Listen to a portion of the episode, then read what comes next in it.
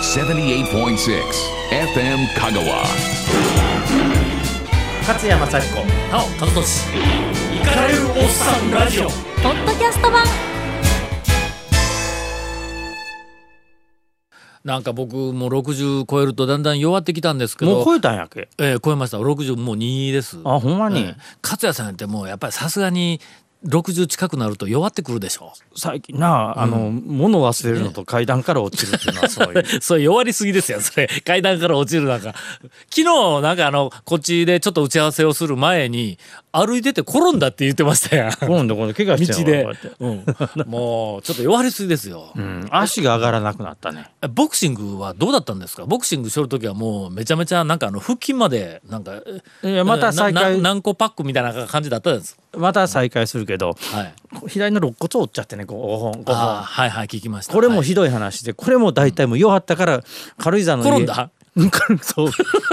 軽井沢の家はいではい玄関出て「今日もウォーキングするぞ」って言ったところでコテッと転ん でそれでアス運フ動しァに行くときやアスファルトで打ってあ5本折れてね左ボクサーボクサーさすが肋骨折れとったらボクシングできんから。もうボディ一発でごごめんなさいごですめんなよさねいごめんなさいっ てあの俺って肺に刺さりますからとか医者に弟の医者に言われてあかんわでもまあ若い人には頑張ってもらうとねはい、いやもうさっきちょっとこれね、番組の初めにざ雑談みたいに話をしてましたけど世代ごとにその日本の中でね、ん国をこう作ってきてそれをこう成長したり停滞させたりっていうら世代ごとに罪があるんですよねなんかね俺とタオさん僕はいタオさんとだから6歳ぐらいちゃうんかな、はい5ついかつそかこはもね。ええむつかちゃうんかな、はいあのもうそろそろよっこいしょって荷物を下ろしていい、はい普通の会社やったらええ定年定年はい、で、あとは年金ででもはい暮らすっていうんやけとど、りあえず自分の人生の仕事終わりましたみたいなね、は いでも全然2人ともそういう意識もない しこうやってここでいい加減なこと喋ってるぐらい。 がご頑張ろうという気持ちはあるのに体はだんだんついていかなくなる だからこうなやりっますてけどね。転んじゃうんだけど、うんでもぜで全然現役やん昔言ったら40ぐらいやで、うん、多分ねもうほんでもう社会全体が今の例えば60代言うたら40年前の60代とはもう全然若さが違いま全す然よ。ちゃうだからもっともっと働かせなうんあのあかんし働くべきだと思うんだけど、社会制度の方がそれについていってないなあまあ今ろさすがに55歳定年制はなくなったけれども、60ぐらいやったらやっぱり肩たたきあ、うんえーすはいはいななるしね、ええほんでその僕らの60前後のこの世代がねまあ社会の中で振り返ってみると、まあ、昔話し始めるといいよいよ年ですけどね,、うんええねええ一応まあまあねビジネスの現場からはそろそろ引退え間もなくね、まあ、ここ56年の間に大抵は2人とも引退するかもわからんか らね。せえへんぞ俺は。うー まあいいやまあいいやほんなら僕ももうちょっと頑張るけど、とりあえず何してきたかなと思ったら、まあ個人でなくて、この世代としてね、それなりに頑張ってきたかなという気はあるんですよ。もうとうとうあかんよ絆舐め合うようになってき ててかお互い褒め合うようになってきてこの番組も あほんでただたタオさん覚えてる、うん。タオさんは俺よりちょっと年上やけども、はい。今度大阪万博やるやろはいはい。僕らの頃輝かしかったのがあの大阪70年の万博そうはい。大阪万博。千里でやりました。たこんにちは世界の国からこれさ3番まで打っとったら時間だい ぶあの大阪万博って、最大の見物はアメリカ間の月の石や月の石です。はい。花もそこら中の有名な先進国のパビリオンと言われるやつがものすごい行列でほんでもう行列並ぶのがもう嫌やったから言うてなるべく吸い取るところで吸い取るとこでもそれなりに行列があるけども、えー、と一番短いところに入って何館だったのかすら分からずにテンガロンハット一個買うて帰ってきたっていう もう田舎者のいやいやえー大阪万博、ね、1970年でご俺ざいましたわもだけどそうでしたよ、あの、とにかく空いてるとこだけ狙ってたからものすごい世界中のマイナーな国と前仲良原くそうそうそうそう。はいなんか物売っとんねん中でな、はいはい。でついつい買ってしまって、ええそうですね。という、えっ、と、大阪、なんで大阪万博の話になったんですなかんでやったらえ1970年の話をして なんでこの話になったんちょっとディレクターに聞きましょう。なんでこう、ねえ、まあ、いつものことですけど。勝山幸子なお、和俊。イカれるおっさんラジオポッドキャスト版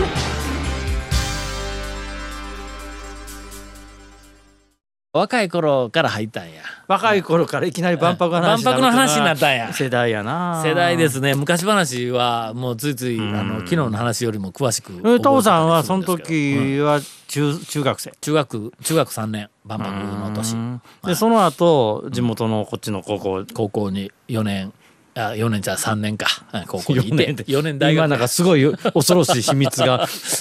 漏らされたような気いが。や ででもちょっとほんだけど、まあ、そのあの昔話はとりあえず置いといてね、うん世代として、うんまあなんかまあなんかやったかなとでいうのはまあ本当は何をやったんかなというふうなのがあるわけですわ僕らの世代がこの日本の中でね。でその時にちょっとこうほら何をやったのかなっていう負い目の元になっているのが漠然とその僕らの一つ前の一つ上の世代、70代とかまああの80代かまあ70代80代あたりの人たちの方が、えー立派なことをやってきたとそれに対して我々の世代はちょっと足りんのではないかだんだん日本語をおかしくしたんではないかというふうななんかこう、えー、と気遅れがあってね、意義ありはい、僕らの上の世代っていわゆる全教頭世代になるわけですよ。はいはいねえああはいはいはい、なるほどはい。あいつらは神田安川保反対とか言ってなんか東大でなんかあのそう、ええあの、あいつら神田頑張りよっ川た人たち神田川の横で、ギターかき鳴らして、んで女と同棲して、ん小さな石鹸カタカタ鳴ってるわけでしょ。もう明らかにある歌をさせてますよね。いや それではいはいはい ええそれで結局なんか安保反対とかやったけれども、何をやるわけでもなくあああなの何かや世代は何かやったあの人たち文句だけ言っとっただけでしょえーちょっと待ってよまず戦後いきますよ戦後、えーっと後廃期からすごい高度成長を遂げた時の人たちはあれは戦中もう一個上の世代戦か中生まれやあの人たちはもう一つ上かそう戦中で生き残った人たちやほんならもう今は亡くなった人たちほとんど亡くなってるかあるいはすごいこういう、例えば今だと地方の財界ですごい大物になっておられる人たち、高度成長期に日本をこうさ支えたというよりもゴーンって伸ばしていったあの原動力になった、えーリーダーの人たちあの下の従業員ののではなくてリーダーの人たちはだからもうそ90代もう90代でしあもう一個上かょもう一個上でしょほな70代とかその辺の人は安保反対って言っただけでしょあええ あの日本がなんか失われたななんとか言うてなんか不景気あになの人たちがだとからその人たちがかリーダーだった日本日年本の中枢にいた時が失われて20年に立我々の世代立派ですね派ですよ頑張ってますよねそうですよ新宿でうどん屋成功させてぐらい だからだかなんやそういうことから口だけ番長あの人たちは言うだけ番長はほんなら昔からどんどんどんどんこう日本人が劣化しているとか言うてなんかこうなだらかな一直線のようにずっと劣化しているって言われとるのはちょっと正確ではないんですね、うんだからあの一体あの世代はれ劣化していて、ある意味でそのまああの経済的な牽引の役目を役割としてはちょっと劣化ですよだね。から失われたた20年はあの人たちが中枢にいた時がやっぱり失われたわけでその後我々が中枢になってちょっとぐっと上がってききたんですね。ほんでその後あその後はまだ出てないんか今のいやでも今の若い連中が30代頑張ってく40れる代あたりかと頑張ってますよね頑張ってますよ今の30代40代うんうんは、えー、と新しいビジネスを起こしてますもんね。うんあの楽天の、えー三木谷とさん三木谷さんとか、えーソフトバンクの孫さん孫さとんかは一つ下の世代ですよねちょっとちょっとしたちょっとした40代とかうん50とかね、うんだけどその全国的に見ると,、えーと多分今の40代から50代ぐらいの人たちは、まあ、僕らにしてみたらねあの多分我々みたいな昭和の人間にはできないような何か新しいものをやっぱりこう起こしたんだなという感じはするんですよ。例えばさえーなんだっけさっきの三木谷さんとかあーまあーあの世代とかそれから、えー一つ下ですかねあのえっ、とだ誰でしたっけ澤田さんだったかなあの飛行機、えー、と航空会社を、うんえー作ってどの子のとかほ堀江社長とかああのの辺辺もも。 10歳ぐらいしたね、下の世代でしょ。なんかいろいろこうバッシング受けたりとかいろいろしよったけどもやろうとしていたこととか実際にそのやったこというのは結構我々の世代ではお思いつかないあるいはできないようなことを割とやってるような気がするんですけどそうね。だからね、えあ僕らいやこれは世代論じゃなくて、俺とタオさんがそうなのかもしれないけどはあのちっちゃい つまり、うん、あの人たちはいうん、大きい大きいすごいものすごく大きいですよすごい借金してやるじゃんはいはいはい。僕らもう10万円借りるのも、うんなんとか信もう用そそんな個人と比べてあかんですよ。なんとか信 用、なんとか信用金庫から、しかも香川の地元でしか借りないというせせせこさで せこさでそれはいはいはでい俺みたいに毎日か、うんあの、店行って、はやっとかちゃんとやっとか今日売り上げなんぼやって言ってるぐらい、うん言いながらそこでうどん食ったやつの250円とか払って帰る帰って俺は帰ってますらね払って帰ってくるからなうんうん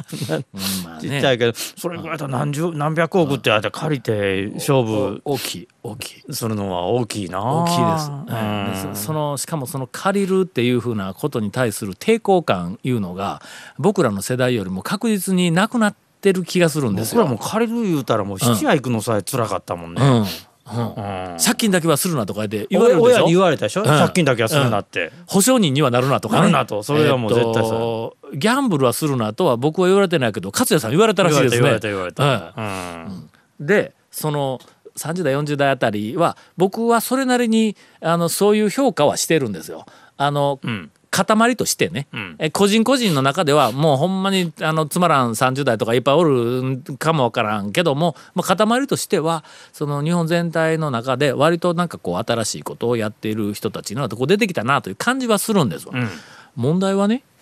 10代とか20代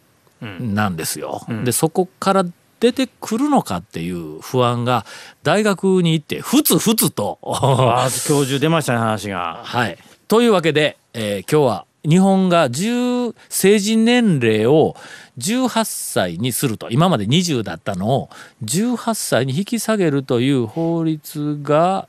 えもうできたんですか、 6月13日にう、ん、うんあできたらしいですわ。うんでまあまあそれについてのおーまあコメントをいただきたいと、えー逆らえないディレクターからの命令でございます。これだけど俺逆やと思うねうん、あの日本の今こういう若い子はむしろ幼児化が進んでると思うから、はい引き上げるべきだと思ってた、わあもうその話初めて聞きました僕もずーっとそう思ってた、あの周り見てて、うん、あのまあ、うちの従業員は頑張ってるけど、まあ、でも、いああいう連中見てても、はい子供やねんいやそれはね、こっちがじじじになったせいももちろんあるんやなとは思ってるよ、はい思った上でそやけど昔はもうちょっと、昔って戦国時代は大体15歳で元15服歳で原服ですよ、元服でしょ、うんまああの平均寿命40歳ぐらいだったから、うん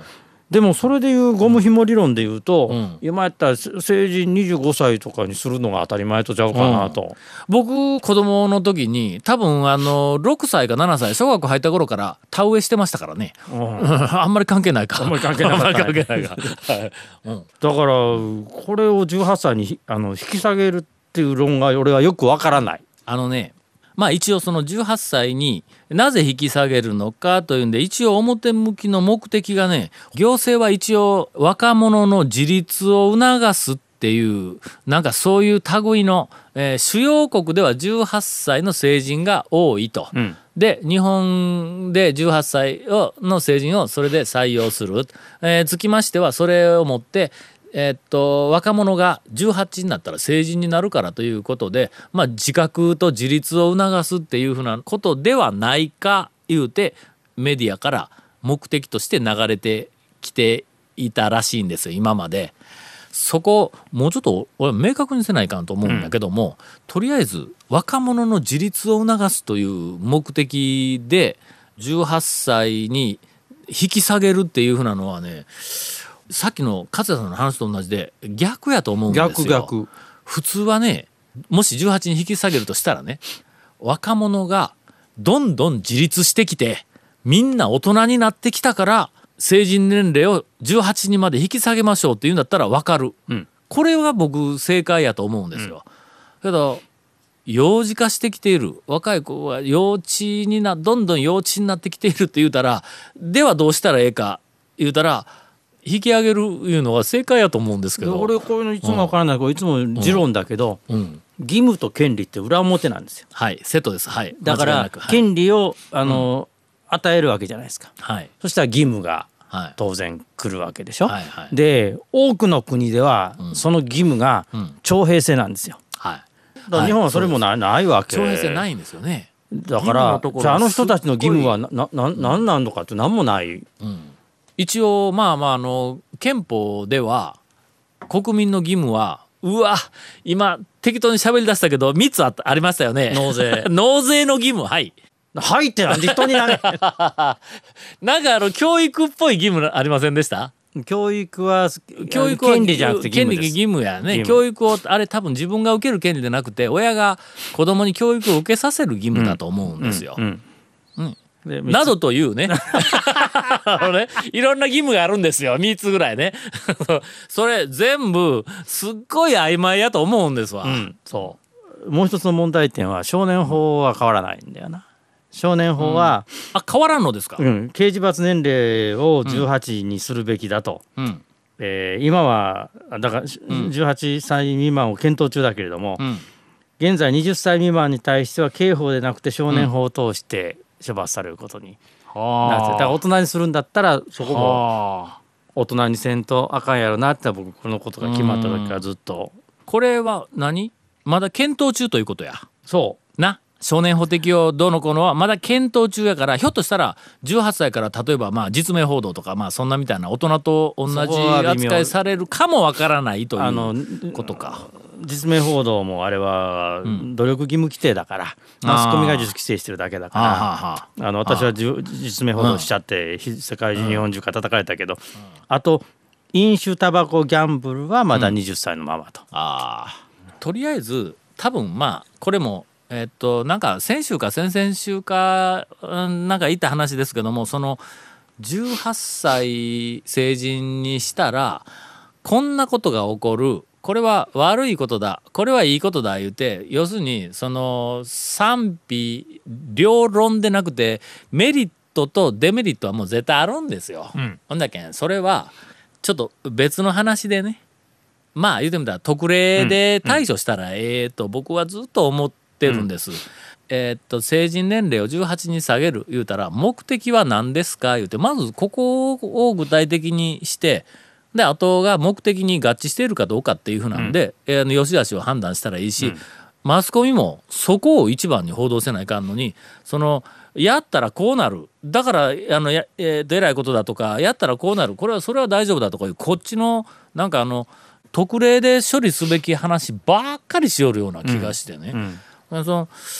例えばあの18歳に下げたらキャッシュカードを親のなんかあの承認なく作れるとかキャッシュカードを作った親が、えっと、それはあかんわ言うて取り消しもできなくなる要するにまあ大人と同じような扱いになりますって金融の被害に遭ういろんな契約の主体になれるとかなんかそういうふうなことでリスクが大きいんではないか言うてあの言よる人おるけどそらその通りだわと リスク大きいになるの分かっとるやんって今まで権利というかいや権利というかあの契約の主体になれなかった人がなるんだからその中には必ずそれにうまく適用できない人絶対おるんやからだからそれはまああのそういう一つの事象は絶対起こるとただしそれが理由で全部やめろっていうふうな議論に持っていくのはどういうことやっていうのは今もうすごく思う、うんだから、あの個別の事象じゃなくて、んあの哲学の問題なんですうよ。んああ哲学ですね、うんはいはいだから15歳が元服じゃっていうのと同じで、ん18歳で成人じゃって日本人が考えて、だからこういう時こそ有識者が出てきていろいろ言ってみたらええじゃんそれはもう今みたいにカード作れるとか借金がうんぬんってせこい話じゃなくて、そういう話うんもう今の18歳は十分大人だろうという人もいるかと思ったらいやまだまだ子供だからむしむしろ22歳まで上げろっていう人もおってこういう時のために討論番組ってあるんでしょはいあのアホみたいなのが出てきてわーわーわー言うてるのああいうと こ哲学者とか文学者が出てきて「いやいや」って言言えばいいじゃない。ねえなんてこの番組はハイブローな番組 だ。今なんかあの成人年齢を引き上げろっていう議論って表にどっかに出ました、出てない。出てないでしょ、うん、出てない。僕は勝也さんから初めて聞きましたもんだってん目の前に大学教授がおるわけで、22歳で田尾さん、はい大学卒業する年でしょはいねは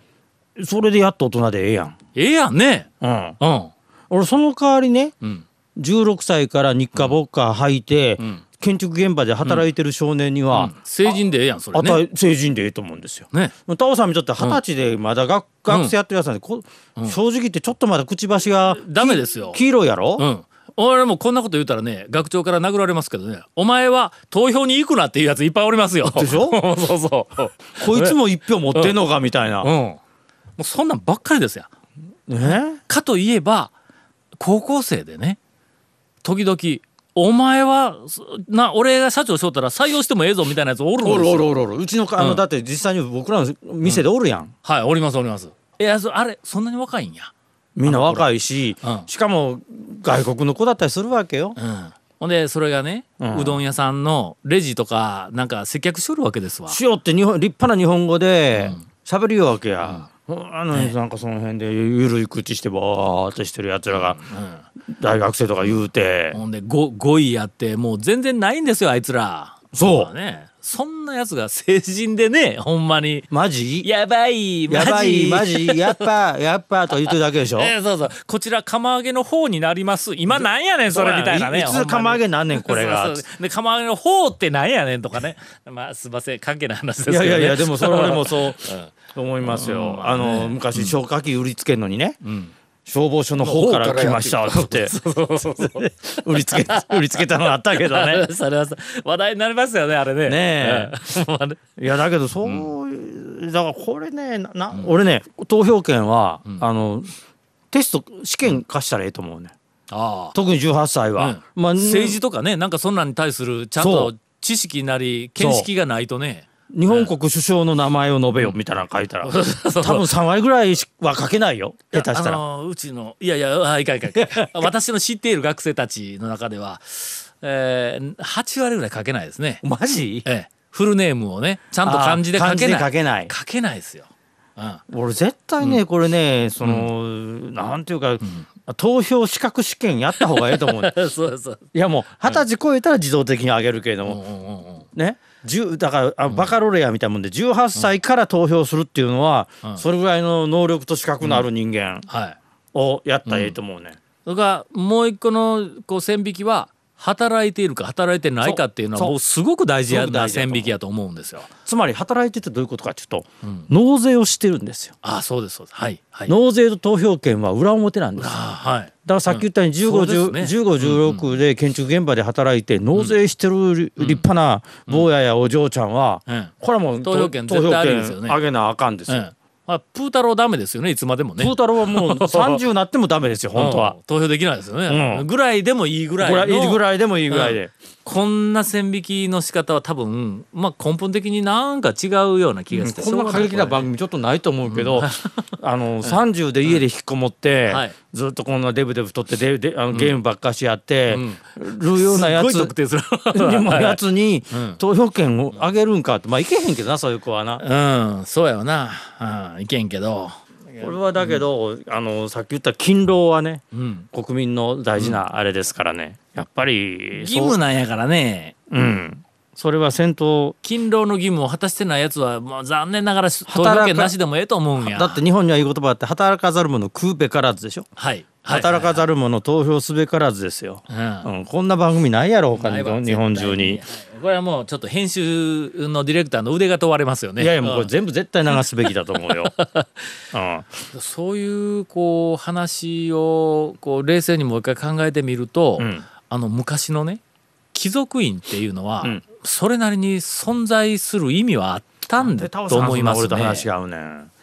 ますます流あれせない。貴族にしかすあのな何えっ、と非選挙権がないで何やったっけ何やったっけあのねそれむかしか出られないというのはまあそれなりに多分意味があったんやろうなともうつくづく思います。もっと言うと、うんもっと昔ははい、投票権もん納税者しかできなかったんですよ。ああそれ筋が通ってますよね。まあそれもギリギリだと思うけどなんかするかなんかじゃないかだけどいやちょあーまあし一部ねうんうんましてや非投票権はやっぱり何,、何十円以上かあの年間出してないとダメだったんですよ。うん、なんかそれが全部でなくてもええんやけどもいわゆるその今だったらまあ衆議院と参議院であるとしたらね参議院側はなんかそういうその制約のあるしかし見識のある人だけの政党いや政党にあの議会だったらねもうちょっとなんかだこからうだからうんだから参議院っていう意味があっただから昔の貴族院っていう意味がうんそこにあったわけです。あなるほどあそうか貴族院の後貴族は参貴議院族や院けどだねから、うんだからうん貴族院はあれ半分ぐらいは、あの天皇陛下に任命したんですよ。あー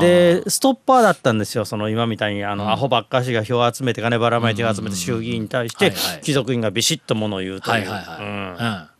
俺が参議院になって、まあ、呼び名が変わって実質が同じ変わらんのだったらまだ良かったのに今ただの政党政治の政党政治ですえーパート2やないでしすかかもしかも人気投票みたいにうんなって、最悪あのですね衆議院で落ちるようなやつが参議院に出てると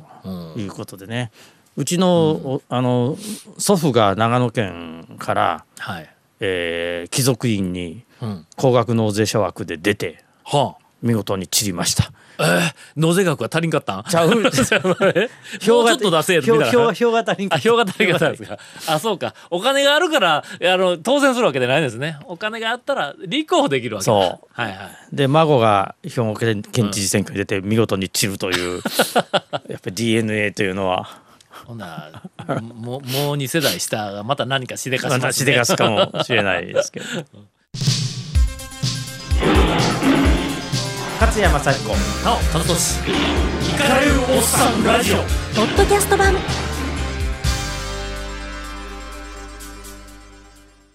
和也さん18歳の頃って何してました思い出したくないことはないですよね18歳の頃って多分ねスケベなことばっかり考えてましたわあここで同意しにくいな18かえ18だ高校の3年生かうんだけど高3ですねうん高3で、その後僕浪人してるからあうあん、うん何しよったんかなあクラブ活動やってましたわ何のクラブ活動ですかその軟式テニスあキャバクラじゃなくて、えー違います違いますそんなお金のいらないクラブ活動ですよ受験勉強をほとんどしなかったちょっとこれ軽い自慢やねはい一番闇な自慢かなりな自慢が入ってます、はいえークラブ活動はあー軟式テニスで4年の春にインターハイに行きましたあすごいじゃん自慢が入ってますあー入ってました、 えー豊橋で行われたインターハイに行っはてい2回勝ちました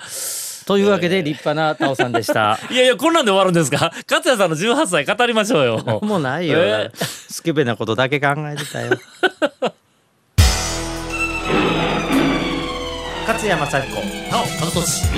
イカれるおっさんラジオポッドキャスト版78.6 FM Kagawa.